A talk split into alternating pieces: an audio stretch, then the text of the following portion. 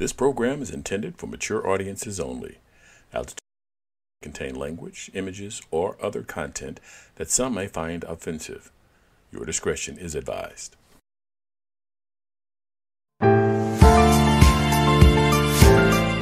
Welcome to Altitude, Altitude. Adjustment. There we go. All righty. uh, hopefully, when you leave, um, it will still be all good. I can't imagine why it's not. We're three great guys, and you seem like a really great person.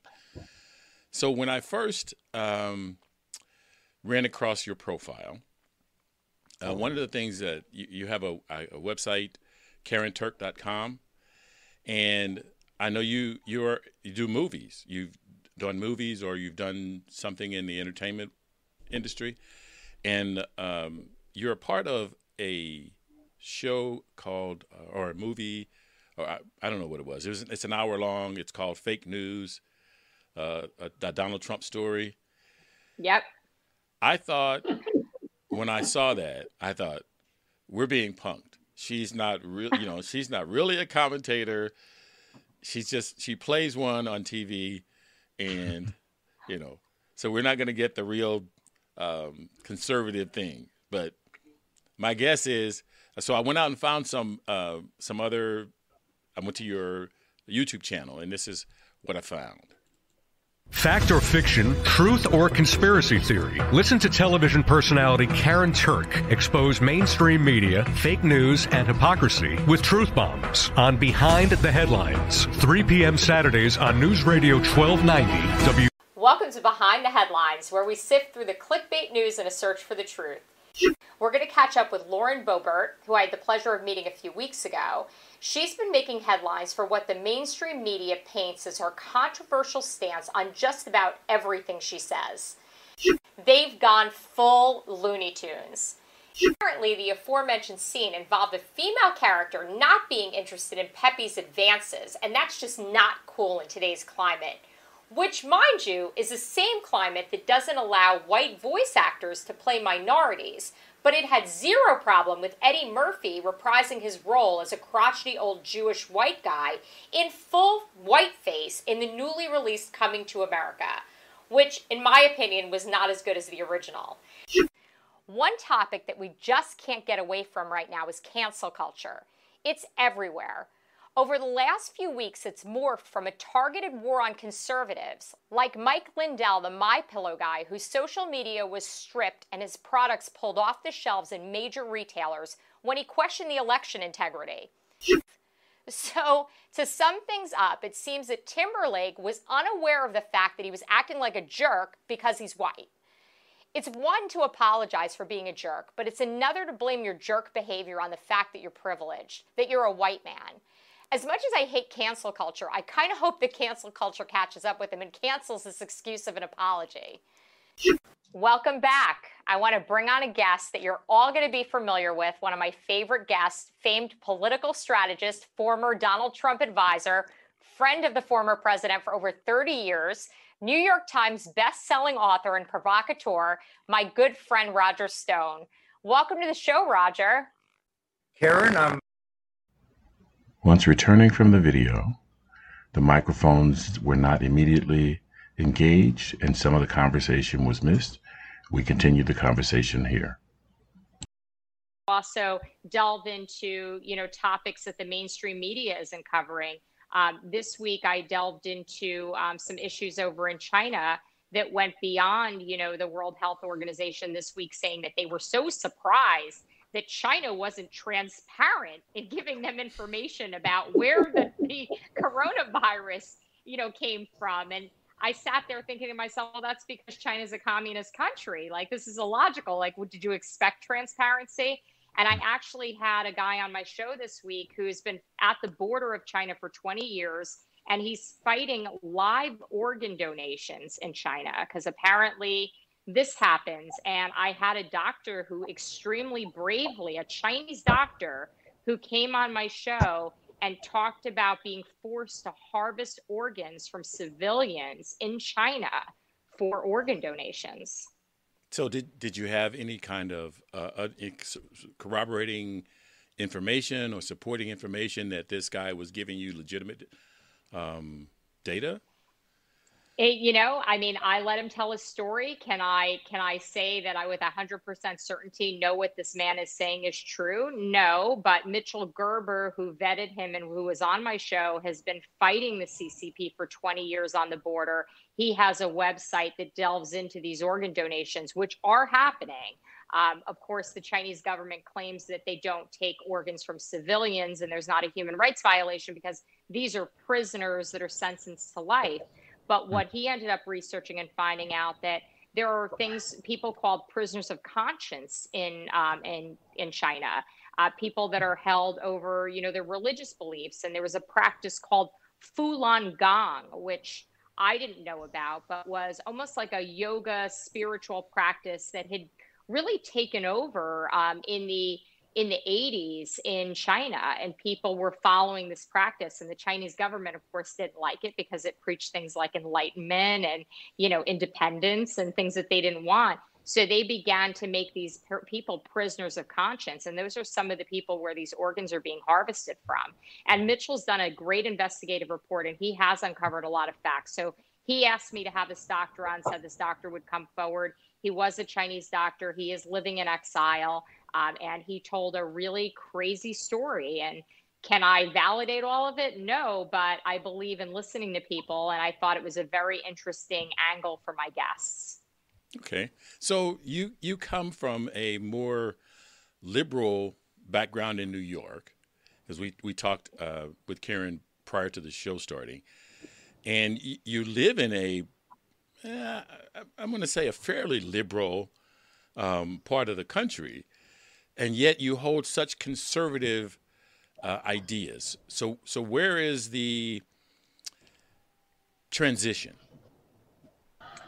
I think it's a couple things. I, I will tell you, I did grow up in a in a household of, of parents that were Democrats. They were Kennedy Democrats, is what I would would call them. And I think we've really had a shift in America. I think that you can't really judge, you know, the politics of yesterday and the politics of today are two di- very different things. And you know, I growing up, I sort of always knew that I was a little bit different, and it goes way beyond that. I knew that I was different than my parents. My parents really let me be whoever I wanted to be, and, and God bless them for allowing me to do that. But I knew when Jimmy Carter and Ronald Reagan were running um, that I wanted Ronald Reagan to win and became sort of a party trick for my parents. Like, hey, look at our kid. She wants Ronald Reagan to win.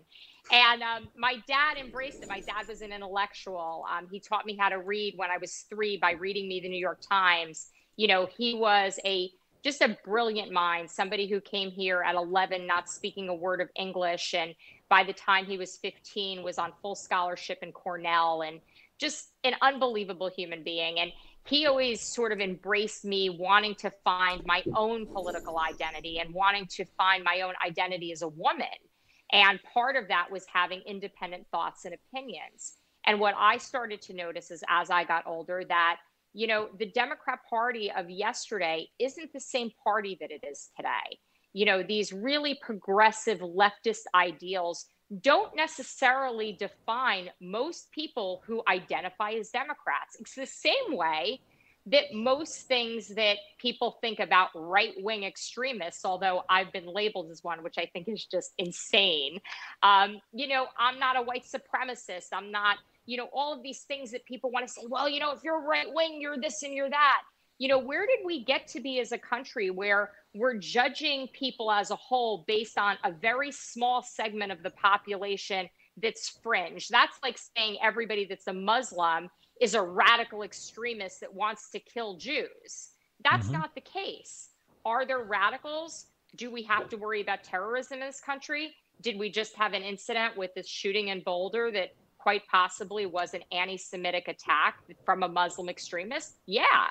Is that tragic and horrible? Absolutely. Does that define everybody mm. in that in that religion as an extremist? Absolutely not. So I think we have to get away from you know, defining people based on their political affiliation or making assumptions based on some values or some things that they have in their personality. So I do consider myself a conservative. I do believe in conservative values. I do believe that Um, progressive liberalism could be the death of our country and our freedom. And, you know, as a mother and as a grandmother, I'm afraid for my children and their children and what's going to happen to all of these wonderful freedoms that we have. You know, our country's come so far. Our country's been pretty screwed up. We've had our problems, but we've also overcome those problems. And I think once we start to do things like erase history, we run the risk of history repeating. I mean, isn't that the saying? You know, you run the risk of repeating history if you don't embrace it.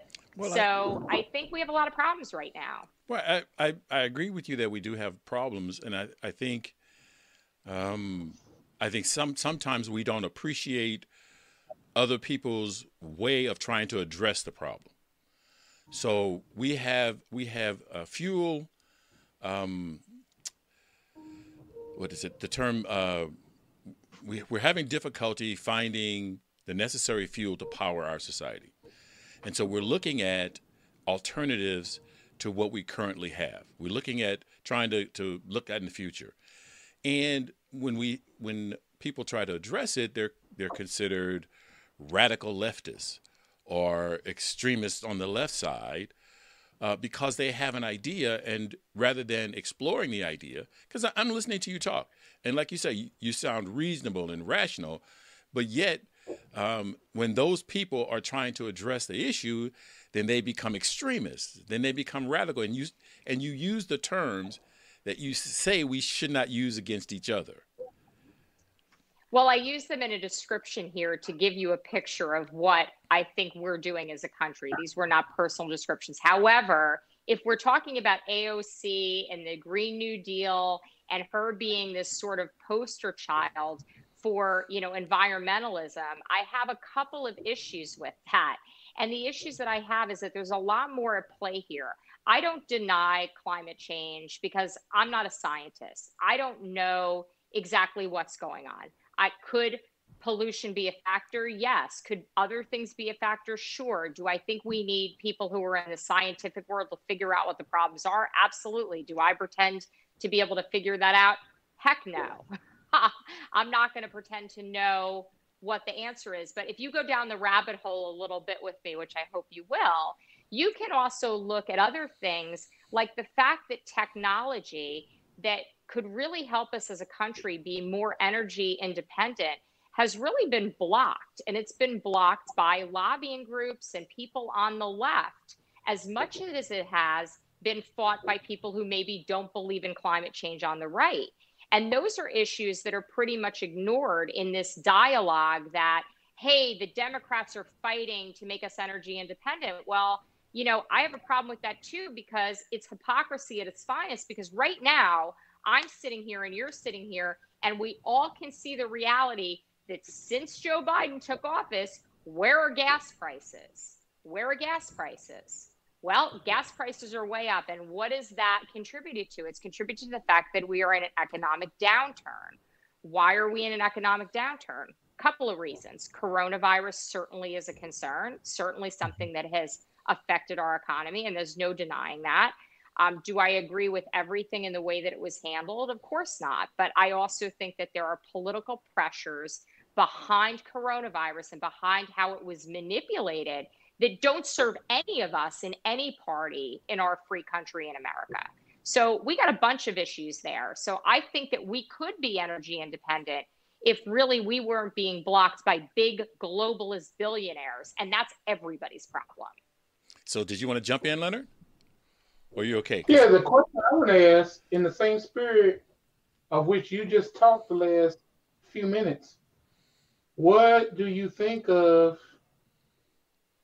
Georgia, with that last bit of election lawmaking that they did, as well as what's happening in Texas now, in Arizona, where we have one party that decides we're not going to compete with them on ideas. We want our ideas no matter what.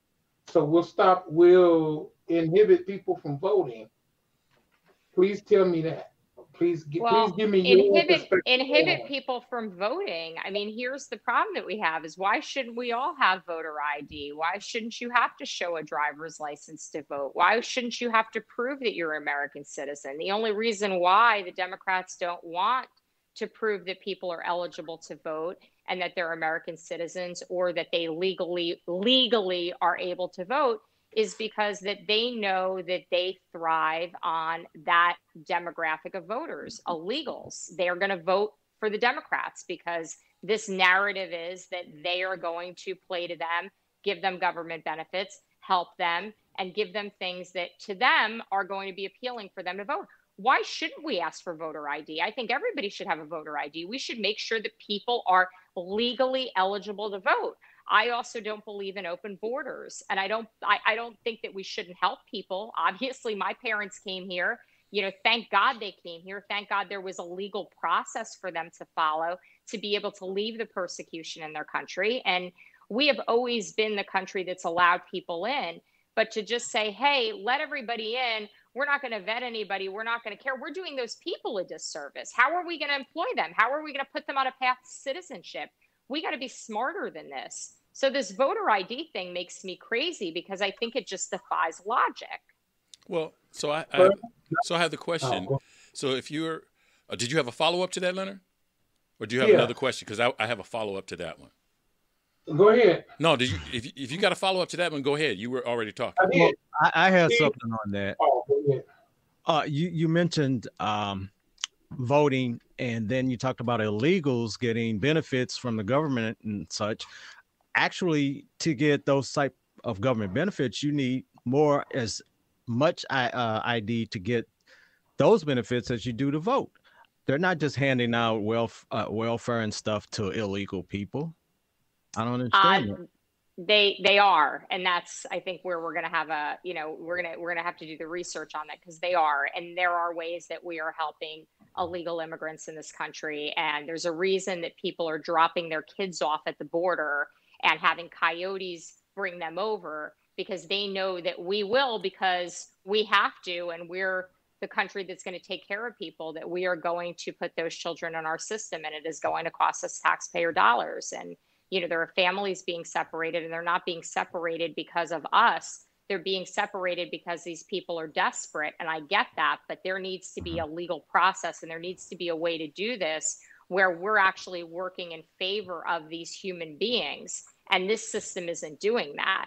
Uh, but you can get government benefits. There are you can get you can get ID in this country being an illegal alien. I mean, these are these are state issues, and in some of the states like California and New York, I mean, where we have these sanctuary cities and we have these sort of backwards laws, we're actually, you know, we're not giving these people a hand up, we're giving them a hand out, and I don't believe in that. I think we should empower people to have the best life possible. And I think some of these people probably come here thinking that it's going to be very different than it is. And then they get here and they end up in an impoverished situation because the resources aren't there for them to get become legal citizens or to get the things that they were promised. And um, it's a big issue. I mean, this crisis at the border is is huge. Well, I don't hear anybody making those wild promises. Where are these ideas coming from? Uh, yeah, no, we do. We do have a lot of people making these wild promises. I mean, if you'll remember, you know, just in this election, I mean, one of the things that they talked about is there would be no crisis at the border, that they were going to, you know, allow people to come here and they were going to open up the borders and they weren't going to build a wall and they weren't going to, you know, build walls and keep people out. But yet we have you know, fencing all around our capital and, and all around Washington, D.C. I don't know if that's to keep Joe Biden in or to keep people out. I'm not really sure. You could look at it either way. Well, I'm um, glad but, you mentioned that somebody just tried to crash through the barrier uh, a while ago. Did you get, get that news? I didn't see that. When was that? Uh, this was just probably an hour ago. Uh, some guy crashed through. Some a couple of cops were hurt. I think they shot Crazy. the guy, but I don't think they killed him. But so now they're talking about maybe they should keep the uh, extra security. I don't know, have no details on who he was or what happened, but it's still crazy out there. It is. I mean, we're in a really we're in a really tumultuous time. I mean, I think, you know, really this has been going on even before this election and you know, you could I could sit here and I could tell you how much I'm just disgusted with the fact that I think personally that we have somebody who's basically a puppet sitting in the largest office of uh, the president here in the United States who you know really doesn't know what's going on and I have a big issue with that. I think there are a lot of better candidates that could be representing the other side of the aisle and representing us as an American people.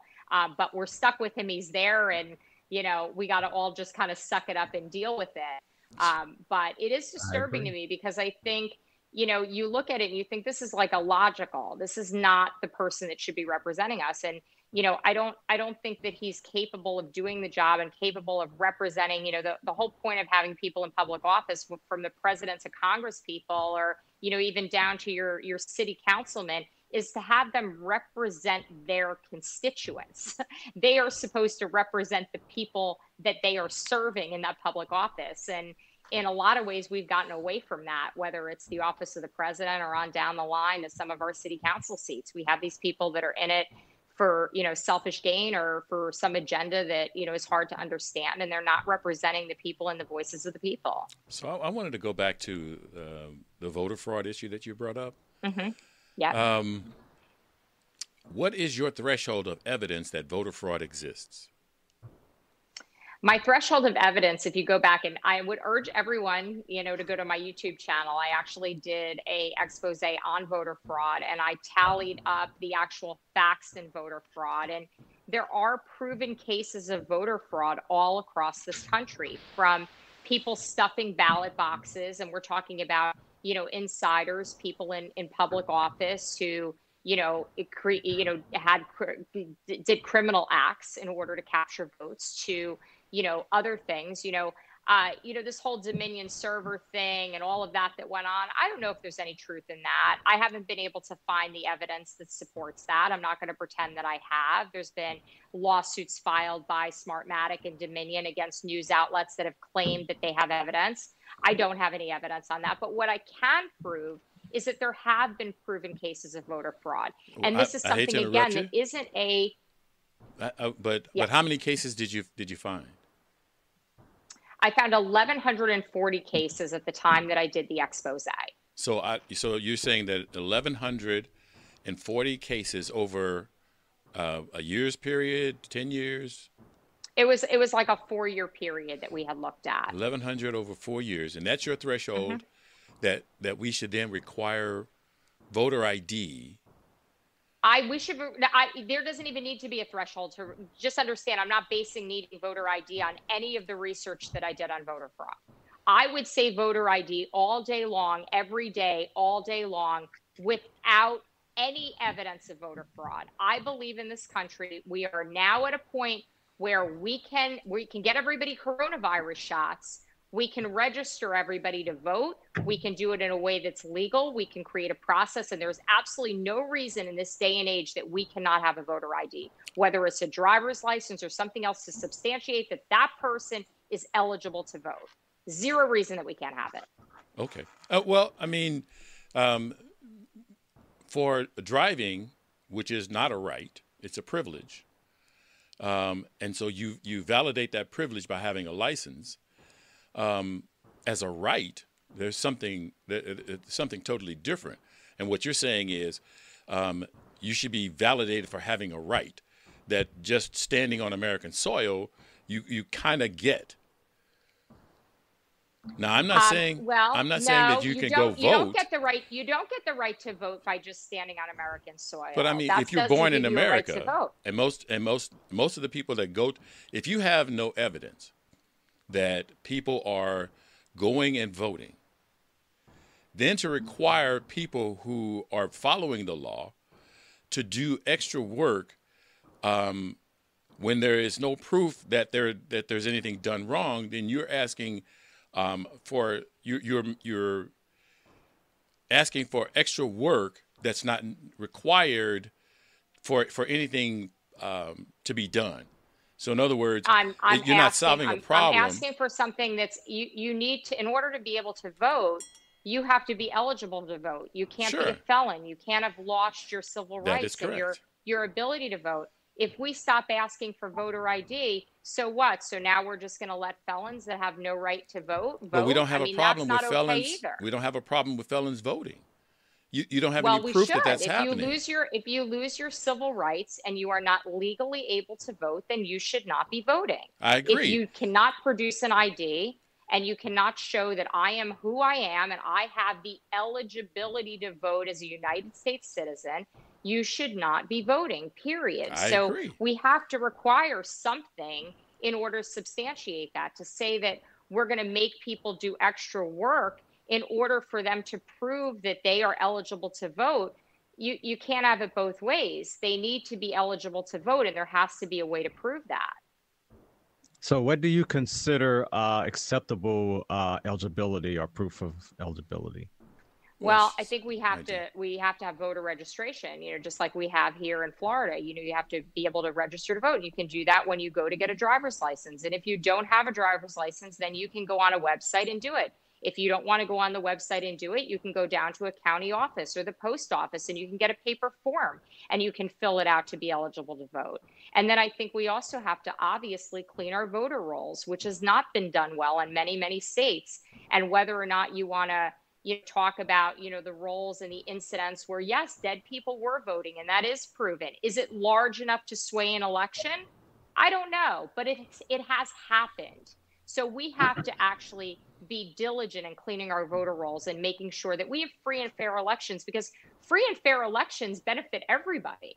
You know hey listen if it's a free and fair election and joe biden won free and fair you'd have a lot of people if they felt that we had a definitive process that stopped this from being unfair you'd have a lot of people that would just have to like kind of like eat their words and be like yeah well he's my president now and you know i do accept him as the president because i accept our election process do i think there was fraud yeah do i think there's probably still a lot of stuff to uncover yeah i do but you want to know what i i have to sit back and i have to say okay you know what it's done we had an election he won. The election was certified through our electoral process, which as Americans we stand behind. So now he is my president. Do So I what like should- it? What should No. we do? So, what should we do for those people who are eligible to vote, who should be allowed to vote, who won't be allowed to vote because we've implemented these laws, um, so that so that you're comfortable that the right people are voting? What what should what is Um, the what is the solution for those clarify people? why they wouldn't be able to register to vote? Can you clarify what would so there enable was them there was to not? some some of the issues is that requiring state IDs was um, an undue burden on some people. Um, there are people who can't get to polling places as we've closed, as some of those um, voting situations closed uh, polling places in some of the harder hit areas or some of the, the poorer areas where people don't have necessarily the right transportation or you know other means to make it to the polls on time. So so there I- are people I, who are going to be I be hear you, but in that. this modern in this modern day and age, that sounds kind of like a lame excuse to me, especially since you know the you know the Democrats have done such a good job of registering people to vote. You know, maybe there should be a situation where doors are knocked on and people are asked, "Hey, did you register to vote?" Can you know? Can our government office help you? I mean, there obviously needs to be some sort of outreach into those communities that benefits everybody. Um, again, if those people are eligible and legal and able to vote, more power to them. Then shouldn't we we- need to help them? then shouldn't we fight as hard? Shouldn't we fight as What? hard to make sure that those people get to the polls to vote since we're making it making it absolutely mandatory that they prove they can vote? We should fight for every American citizen that has the ability to vote to be able to exercise their freedom, to be able to go to a polling location and vote, or be able to get a ballot and mail it in. But unfortunately, our process seems to be pretty screwed up, and we haven't done a very good job of doing that. And we haven't done a very good job of cleaning up the data that we have and making people feel comfortable and secure in our process. So there's a lot of work to be done. But yeah, of course, we should go out and do outreach into those communities. You know, I, I would probably consider myself more a libertarian than I am a Republican, but right now we have a two party system. So I got to pick Mhm. a side. So I pick the Republican side because that's how I identify right now. But, you know, I am all about constitutional rights. And one of the most amazing rights that we have in this country is that we, the people, get to decide who leads us. We, the people, get to decide who represents us. And yeah, there should be a free and fair process for every single legal American that has the right to vote. You want to jump in, Leonard? Yeah, my, my, coming back to the first thing that started this, you got on voter ID, and that's where you stayed. See, in Georgia, we criminalize you giving someone water. We criminalize, we criminalize you giving something, giving someone something to eat. And it's been shown by empirical evidence that the average person had to wait five to 11 hours in minority neighborhoods to vote, where people in non minority neighborhoods had to wait at most 20 minutes in a line. I mean, well, when, I, when, when, you look at, when you look at that, is that fair? Does that meet your test of we should make sure that everybody who's allowed to vote are allowed to vote? Or should we uh, continue to do what the governor of Georgia did, make sure that people who vote against our Republican policies continue not to be able to vote? So us Republicans can stay in and not win on our ideas, but win because we took them out and they can't vote Democrat. Well, I'm really sorry that you think that this is what the governor did there. And I don't know what the governor's agenda was. And I don't know if the governor was looking to hurt people in order to stay in office. But I hear what you're saying. And do I think that it's wrong to have people standing out there for hours without a bottle of water? I think it sounds completely stupid. And I would wonder why that was a policy. I know in Florida, you know, we're not allowed to give away things within a certain amount of feet from the polling place. But, you know, after that, you know, I think all bets are off. And I've seen, you know, I, I remember actually I was out campaigning here. I was working one of the polling locations and I, I laughed to me and my friends that were there for a congressional candidate that we were backing. And I said, the Democrats are so much smarter than we. They have candy, they have all sorts of stuff over on their table, and we're over here just telling people that they should vote for our candidate. Why did we bring anything? So I guess we don't have those same rules and restrictions here, but yeah, that sounds to me like there's there's something wrong the way that you describe it. Um, but I, I also think that we have some other issues on the other side too, where you know Democrats will you know, go after, you know, people on the right side of the aisle in a way that's very vicious. And I'll make a perfect example of this right now, which is Matt Gaetz, who's all over the news right now. And I don't know what the evidence is against him. And I don't think any of us know what it is, but now they're cancel culturing him based on some story about some girl, you know, and he's telling a completely different story and he's being attacked. And I've watched as many people that have been attacked. You know, Roger Stone's a close friend. Was it necessary for somebody who was, you know, uh, being, you know, faced with a process crime to be dragged out of their house at six o'clock in the morning by, you know, slew of FBI agents and boats and planes and, you know, cars and SWAT teams? I mean, Eh, you know, there's a lot of things that are extreme and it's unfortunate. So I'm going to take a break real quick and we'll be right back. Okay. I know you care about the environment and maybe you want to learn more about sustainability and climate action. Then join me on the Climate Conscious podcast, where my guests and I discuss the issues of sustainability related to the Caribbean and beyond. Together, we'll explore practical solutions for managing our impact on the planet. Tune in every other Wednesday on Apple Podcasts or wherever you listen to podcasts. And follow me on Instagram at The Climate Conscious.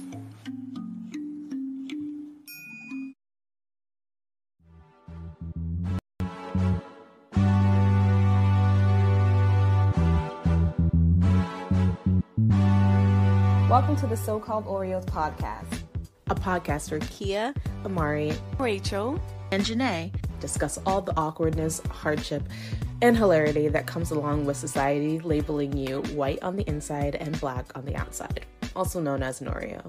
trying to mind my business and be black. That's basically about it. Through intimate conversation and candid interviews, we discuss everything from quote unquote talking white. You talk the way, which I guess is supposed to be like you talk proper, and I usually think black people sound ghetto and uneducated. That's yeah, how that's I perceive when you say into. you talk so what, white. You mean you don't speak Ebonics?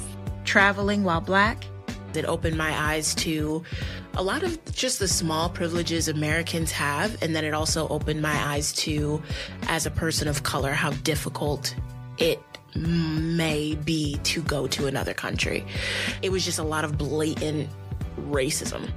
Dating as a black woman there's just something about the black woman who just really wants to support and see the black man thrive. And even if I'm not in a relationship with a black man, I'm still like gonna root for them. I'm still rooting. I'm always gonna root for you. I'm always. And a whole lot more. I just love being black. So join us every other Tuesday for intellectual and funny conversations that will make you embrace your inner Oreo.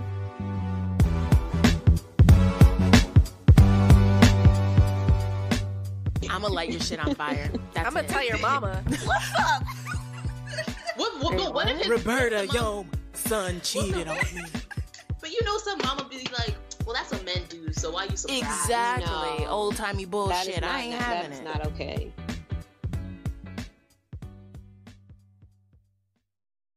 Experience Altitude Adjustment, a weekly podcast about people, politics, and professions. It's built around user interaction, so join the conversation by visiting the Lions Den, stl.wixsite.com forward slash home. Okay, we're back. So let me start with uh, the Matt Gaetz. You brought up Matt Gaetz, and so yeah. So my concern is what what is what is your problem with Matt Gaetz? I mean, at this particular point, all it is is some, some stories about what has happened? Oh, I don't have a problem with him at all. I actually really like him, and I think they're going to witch hunt him, and I feel horrible about it. He's one of the best members we have of Congress. Why, what, what gives you, know, you the, they've now come. Yeah, what what gives you the what gives you the impression that they're going to witch hunt him? Um, all of the articles that are coming out that are accusing him of being with an underage woman. Mm-hmm. Um, I mean, the headlines of the last couple of days have been really unreal and salacious and horrible. You know, this is a man who's recently engaged. Um, I've had dinner with him. I know him pretty well. He just came forward and spoke out um, in support of the Free Britney movement. He just asked for a congressional hearing to have oversight on adult guardianships, which, you know, if you've read anything about me, you know, is a cause that's really close to my heart. So, um, you know, I personally am very concerned because it does seem to be another situation of somebody being strung up in the press very unfairly before the facts are really weighed out. And when I look at him, I look at somebody who is an amazing member of Congress, who I think is a great representative for the people that he, you know, represents uh, in his seat, and I'm con- extremely concerned for him. Okay. Did you want to? Did you have something, Leonard? Because I, I, could go on to Matt Gaetz yeah. because. Uh, go ahead. I'm sorry. Go ahead. Yeah, I want to stay. I want to stay on this. The concern you have about Matt Gaetz's treatment do you have the same concern about the treatment Beau Biden got from members of Congress? Specifically, Matt Gaetz was one of his main deriders. He rode Beau Biden like a rail. Do, do you have the same concern for Beau Biden now that you haven't um, I think the pre- the press was very kind to Beau Biden. So if you're talking about Matt Gaetz calling him out in the hearings and you know, calling him out on the House floor. Yeah, I, I saw those videos. I know what you're talking about. But if you're talking about the liberal left leaning press that seems to be extremely unfair in this day and age, that tends to crucify Republicans and conservatives before they have all the facts, it's two very different things. So, you know, I, I know that there was definitely tension with Beau Biden. Listen, I believe that the Biden family is corrupt. I believe that Hunter Biden is a crackhead. Um, I think that that has been based on fact. Um, I've said that before. I'll give you that little truth bomb. Hunter Biden is a crackhead. Um, maybe he's a recovering crackhead. And if he is, then I think it would be great if he would own it and come forward and say, yeah, you know what? I made a lot of mistakes. This is who I am now. So where did Do you get I the facts on that, that? You know, his business overseas his business overseas probably you know did involve his father and there were probably some things there that could have So- so prevented a him from becoming president? Yeah, I do. So, so where, where, where, what facts do you have that he's a crackhead? Where did you get those Hunter, there's actual there's actual photos of him smoking crack, and there's people that have witnessed him smoking crack. Okay, so and there's actual photos of him smoking crack. And where and were those photos drugs. from? Where, where were those photos published? The photos are all you can Google it. They're, they're all over the internet. They- I mean, this they- is this is factually based. Were, were they in this this um, um, left leaning media that you said was unfair? Uh, the crackhead photos, I don't think so. I actually think the New York Post broke those photos, and I tend to like the New York Post. Okay, so so um, so you have selective fare as far as No, the press goes. I, there's no evidence on Matt Gaetz. There's absolutely no evidence on Matt Gaetz at this point. There's absolutely no evidence on him. They have already tortured him to Well, there's no evidence that you- him that you've a been able to see sexual yet. predator. right. What? The- Well, the, There's the case is yet. being built. I mean, he's saying that he's Is saying correct? his father was wearing a wire for the FBI. Mhm. He states that he has, you know, all this. He went out to Axios and he stated that, you know, there is an investigation. Listen, I sincerely hope that he can back up what he's saying because he's put a lot of stuff out there in the last two days explaining himself that I really hope is able to be proven because that will help to vindicate him.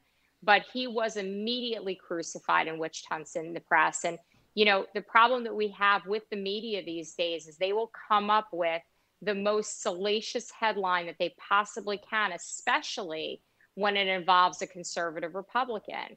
And most of these outlets, yes, are left leaning. And we know, I mean, it's factual that George Soros is a huge player in media and supports media through his Open Society foundations and through the donations and the millions of dollars that he puts in in order to manipulate these narratives. And we are living in a world where we have to all do our own research and take in, you know, things from multiple sources. So, you know, I I understand the comparison that you want to make between Hunter Biden and Matt Gaetz, but it's not a comparison yet because we have no evidence on Matt Gaetz. Did you want to jump in, Warren? Yeah, yeah. I just wanted to go back to the election process. Uh, I just happen to work for St. Louis County Election Board as a uh, election um, person. So, what I've observed about the system here is that there's a lot of accountability. The IDs are checked, valid IDs. Um, it's fully bipartisan, Democrat, Republican. Everybody's you know represented and I think the system is very fair. But what I do think is the problem is that there's no uniformity nationwide with how elections are held. You know, we got the states' right thing going on, and one state wants to do it their way, and other states wants to do it their way.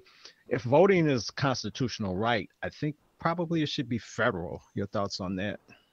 I think we're totally on the same page with that. And we're going to completely agree on this, like 100% agree. I love everything you just said. And I think what you're saying is exactly like I just said earlier. We have to clean the voter rolls. We need, you know, to oversee this data. It's become so disjointed. And I believe we do need federal oversight. I think there are a lot of times that our states are not doing good jobs with a lot of things. And I mm-hmm. do want to touch, I don't want to lose time on the show and not touch on the guardianship issue because it's something that's so important to me because your viewers are going to Google me and they're going to see that I went to a federal maximum security prison for a misdemeanor charge. And this all stemmed from a very vicious fight with my mother's nursing home that I felt they were neglecting her. I mm-hmm. decided to use her money to do some things that technically were not appropriate with that money, meaning that the Social Security funds that belonged to her belonged to the nursing home by law and didn't belong to me as her power of attorney. And I didn't have the right to use those funds for private aids or anything else that I deemed was appropriate. So I did, you know, meet a, a federal plea. I took a misdemeanor charge. I got strung up in the press, as many conservatives do, and got made to look like a monster. But, you know, I knew that there was a larger mission in all of this. And, you know, in the last few weeks, the movie I Care a Lot has come out on Netflix. And there's also been a huge dialogue about the Free Britney movement. And this has opened up a lot of people's eyes, including my friend Matt Gaetz, who stood up and said, We need a congressional hearing um, in order to really get the, the, the federal oversight to take a look at this because the states aren't doing a good job at policing it. And what we found is that in every state where we have elected judges, again, this is not a partisan issue, but every state where we have elected judges, we have probate court corruption. Okay. And we have litigious attorneys that are profiting profiting from the guardianship system. I wanted to, and I we have to, guardians that are being appointed that are also making a lot of money. So um, federal oversight would be great in a couple of areas, and guardianship and probate would be one of them. So one of the things that I've heard you say uh, multiple times during the, this conversation um, is that um, the press strings up um, Republicans and gives a pass to um, Democrats and and mm-hmm. then you turn around and, and, call it cancel culture, and everybody's being canceled. Every uh, Republicans, Democrats, cancel culture doesn't doesn't pick a side. It it doesn't well, it p- pick a person or b- based on their political affiliation, and so and so you make it seem like that the press um, p- p- specifically targets you because you're a Republican and not because there's something that's been done. So as you mentioned, um, you have gone to federal prison for some reason. So when they picked on you, it wasn't for no reason. It wasn't because you were um, a Republican. It was because oh, it was you did something. It was a hundred. It was a hundred percent because I was a Republican. It was a hundred percent because I was. It wasn't because well, you did a vari- something. There's a there's a variety of reasons. I can tell you that down here in Palm Beach County, our court system is corrupt, and it's been proven again and again and the attorneys that actually um, were on the side of the nursing home that came after me. Um, by the way, the nursing home voluntarily dismissed their lawsuit against me, but you won't see a single paper talking about that. Not one of them has chosen to do a follow up story and say, oh, by the way, you know, Karen Turk, remember all that stuff that went on with her? Well, the nursing home decided to voluntarily dismiss their suit against her because their suit really had no basis to begin with and they didn't had no right to do what they did to me however i was faced with the situation as many people are and i'll tell you that there are issues here aside from me being strung up in the press as a republican and mistreated for being a trump supporter which is 100% accurate that one of the bipartisan issues here that maybe maybe you guys can relate to and i don't know your family dynamics or how many people you know that have been to jail but I can tell you that we have a really screwed up system in this country. And for a minimum, I, I took a misdemeanor charge for 17 grand because it was easier, cheaper, less headaches, and less problems for me to do that for, than for me to spend hundreds of thousands of dollars trying to prove my innocence against the federal government. And I had to make a really hard choice in order to make sure that, you know, I protected my family, my future, you know, my children and everything else in taking that plea. So I made a conscious choice to plead guilty and to take a $17,000 misdemeanor plea. And I don't know about you, but I don't know a lot of people that go to a maximum security federal prison for a $17,000 misdemeanor. Um, I'll probably be one of the few ones that you've met. And I, I um, that's highly unusual. What happened? I, I think me. you've I think you've picked the wrong community to talk about prison sentencing listen, there's a lot, there's a lot of problems. I'll tell you, I, my eyes were open and, and, you know, I told you guys at the beginning of this, and I don't think I said it on air that I have written a book. My book is called Behind the Headlines and it will be coming out. And it tells the story of guardianship, what happened to my mom, how I feel that the system is corrupted, what actually happened. And people can read it and they can make their own determination. But I promise you that my second book will be about the DOJ and my second book will be about the mistreatment of the women and the people that I met in prison. Because I can tell you, although I do feel I was persecuted for being a Trump supporter, I can't tell you how many people said to me, you're going to go in there and these people are going to beat the shit out of you because you're a Trump supporter and everybody's going to hate you and you're going to get, oh, it's going to be horrible.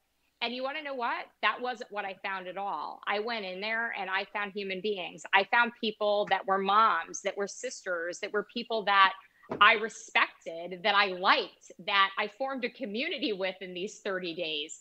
Um, you know, there are people that, you know, I really truly walked away kind of like, and it sounds crazy when I left, I was kind of sad because I was worried about what was going to happen to them. And, you know, my husband's an attorney. I don't pretend to have more legal knowledge than being married to a lawyer, which really doesn't mean much, but I'm a logical human being. And I saw how the government basically has a template for prosecution and they go into these um, socially economic you know disadvantaged communities and these families become a product of the system and they become a commodity product of the system.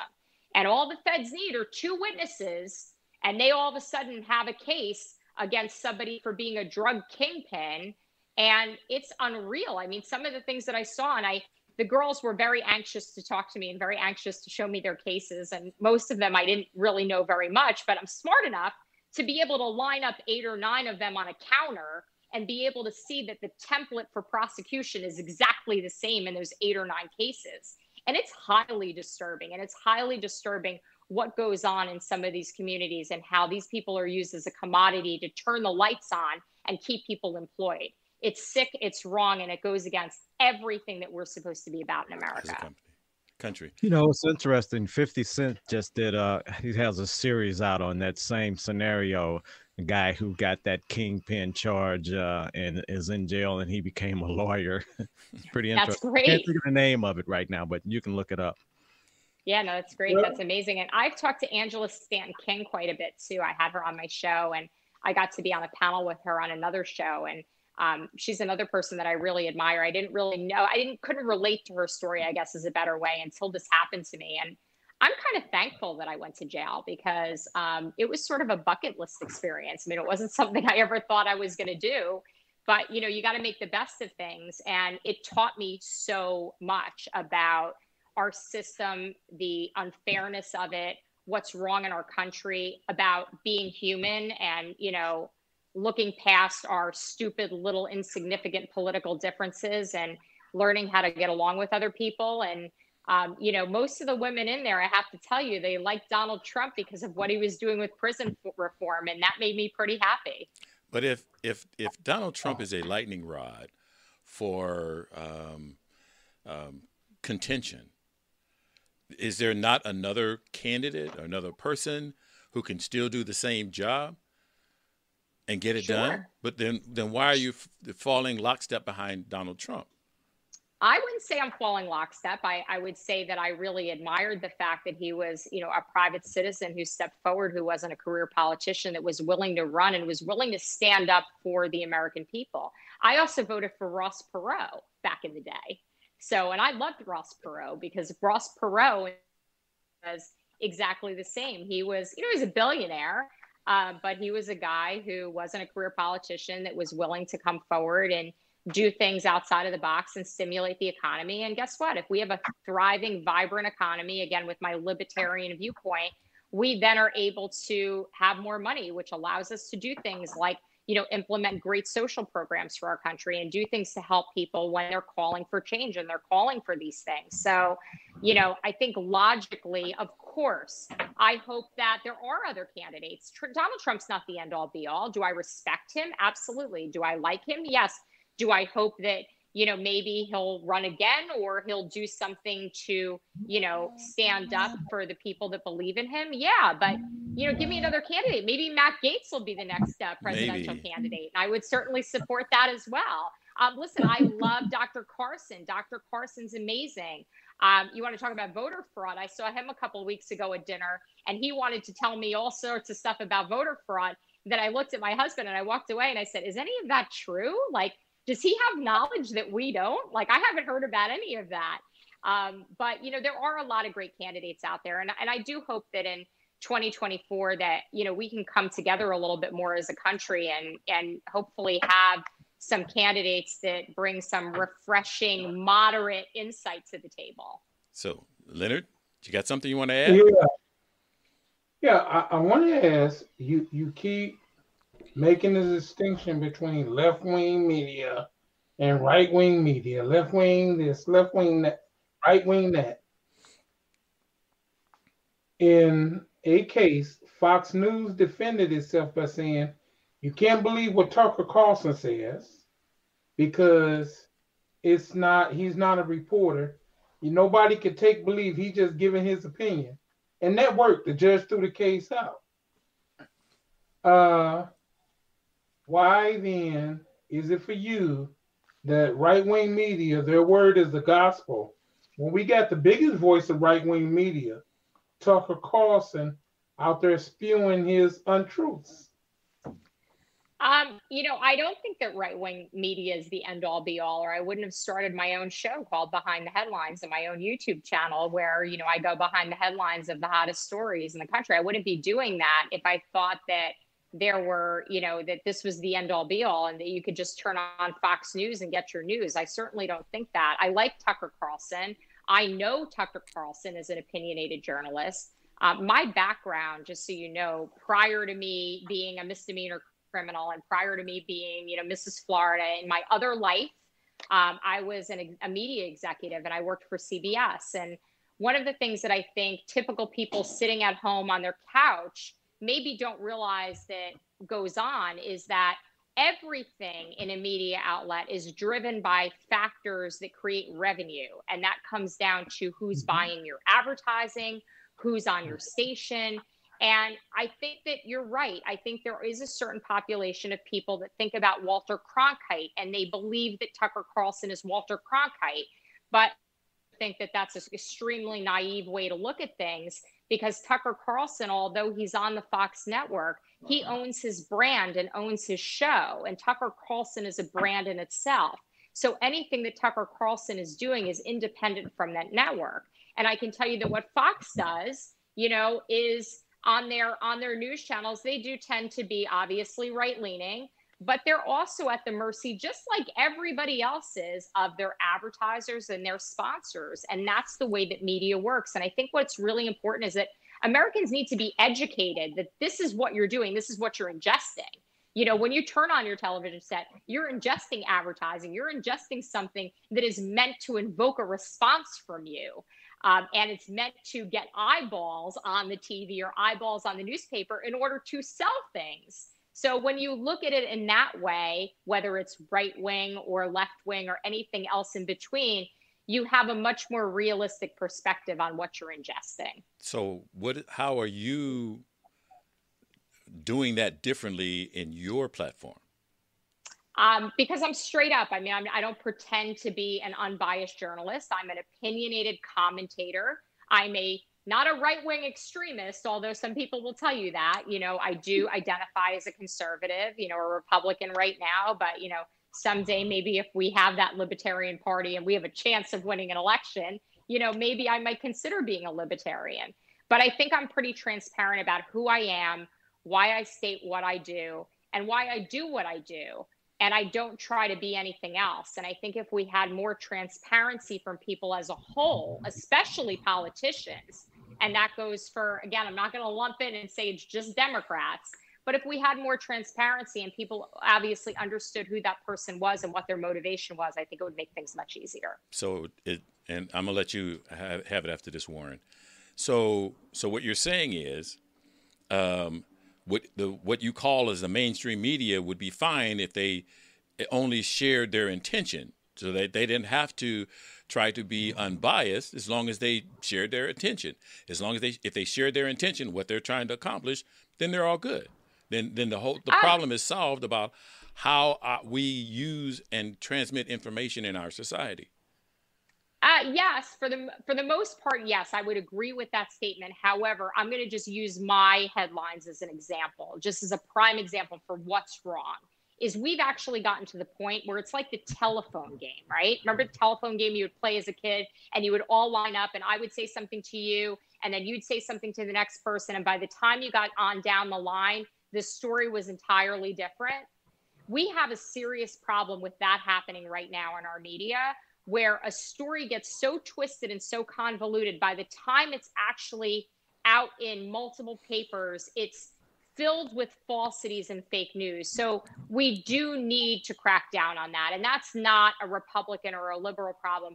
Do I think that it's happened more in cases of Republicans? Yeah, but again, I'm you know, listen, I am who I am. I'm a Republican. It's happened to me. You know, maybe I'm a little sensitive about it. I'll I'll give you that.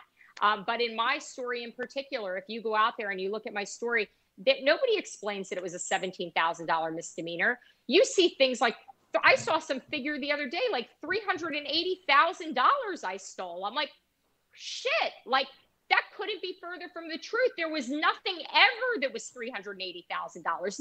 Never, not in any of the lawsuits. It's just an arbitrary number that somebody pulled out of their ass during the telephone game and put in the newspaper. I mean, that's a serious problem. So yeah, I think we have we have a lot of issues with how things I are reported, and we need more transparency for sure. All right, let me give you last word, Warren. Okay. Um, going back a little bit, you, you made some comments. Uh, well, in some of your writings, you you discussed the FBI and dealing with your case and all. Do you think the FBI is uh, somehow political? And if that's the case, do they shift from uh, administration to administration, or are they just one way? I think that they're extremely disorganized and screwed up. And I don't want to make it entirely political, but I've seen political leanings to the left. In my case in particular, the lawyers that represented the nursing home uh, were tied to the Democratic Party here for a very long time. One of the lawyers in particular, his father, you know, has his name on the Gator Stadium and you know, they've been, you know, since back to the Kennedys, and we trace them way back, you know, Democrats, Democrats, Democrats. And he had a lot of friends in high places. And I think in some ways, he probably wanted to prove that he had more friends than I did. You know, that's my opinion. Uh, but he also had a $16.4 million public judgment against him for doing a family wrong in guardianship for towards his law firm. $16.4 million. Mhm. Not one single paper, even the papers that reported on me, the same newspaper never said, oh crap, that's the same lawyer that had the $16.4 million judgment. Who, you know, this family, they did this family wrong in guardianship. They had this jury trial judgment. Not a single paper, including the same ones that reported on that, said, oh, that's the same lawyer in Karen Turk's case. So, you know, I, I don't know. I think we have a really screwed up system. I think the FBI is completely disorganized and screwed up. I don't know what's going on there, but I do see a lot of left leaning corruption from where I sit, but I'm sitting on the right side. Okay, we're going to call it a day. Um, I don't know if you want to talk about your upcoming book. I do. So I have a book coming out called Behind the Headlines. Everybody should look for it. It's really the story. If you've seen the salacious headlines about me, I urge you to look at the book. It's the story behind the headlines, and it will be coming out on Amazon for pre sale here pretty shortly. And uh, the hardcover will be out in October. Karen, I really appreciate you joining us this afternoon. Um, I could talk to you forever. Um, and uh, I want to put out an open invitation that you can come back, especially once Thank your book you. drops. And I'm going to ask you to hold on for a second before uh, you go. I'm going to play the close, and then um, I'm going to thank my co host for joining me this afternoon. That concludes this episode of Altitude Adjustment, and thank you for listening. This podcast is streamed live on YouTube and Twitch.tv and is designed for listener interaction. Visit the website, thelionsdenstl.wixsite.com forward slash home to join the discussion. The audio version of Altitude Adjustment is available where you get your podcasts, including Stitcher.com, the iTunes Store, and the Google Play Music Store, to name a few. Remember that the internet is powered by your likes, shares, and comments. So please like, share, and comment on this and other episodes of Altitude Adjustment because it matters. And as always, look out for the other guy because they may not be looking out for you.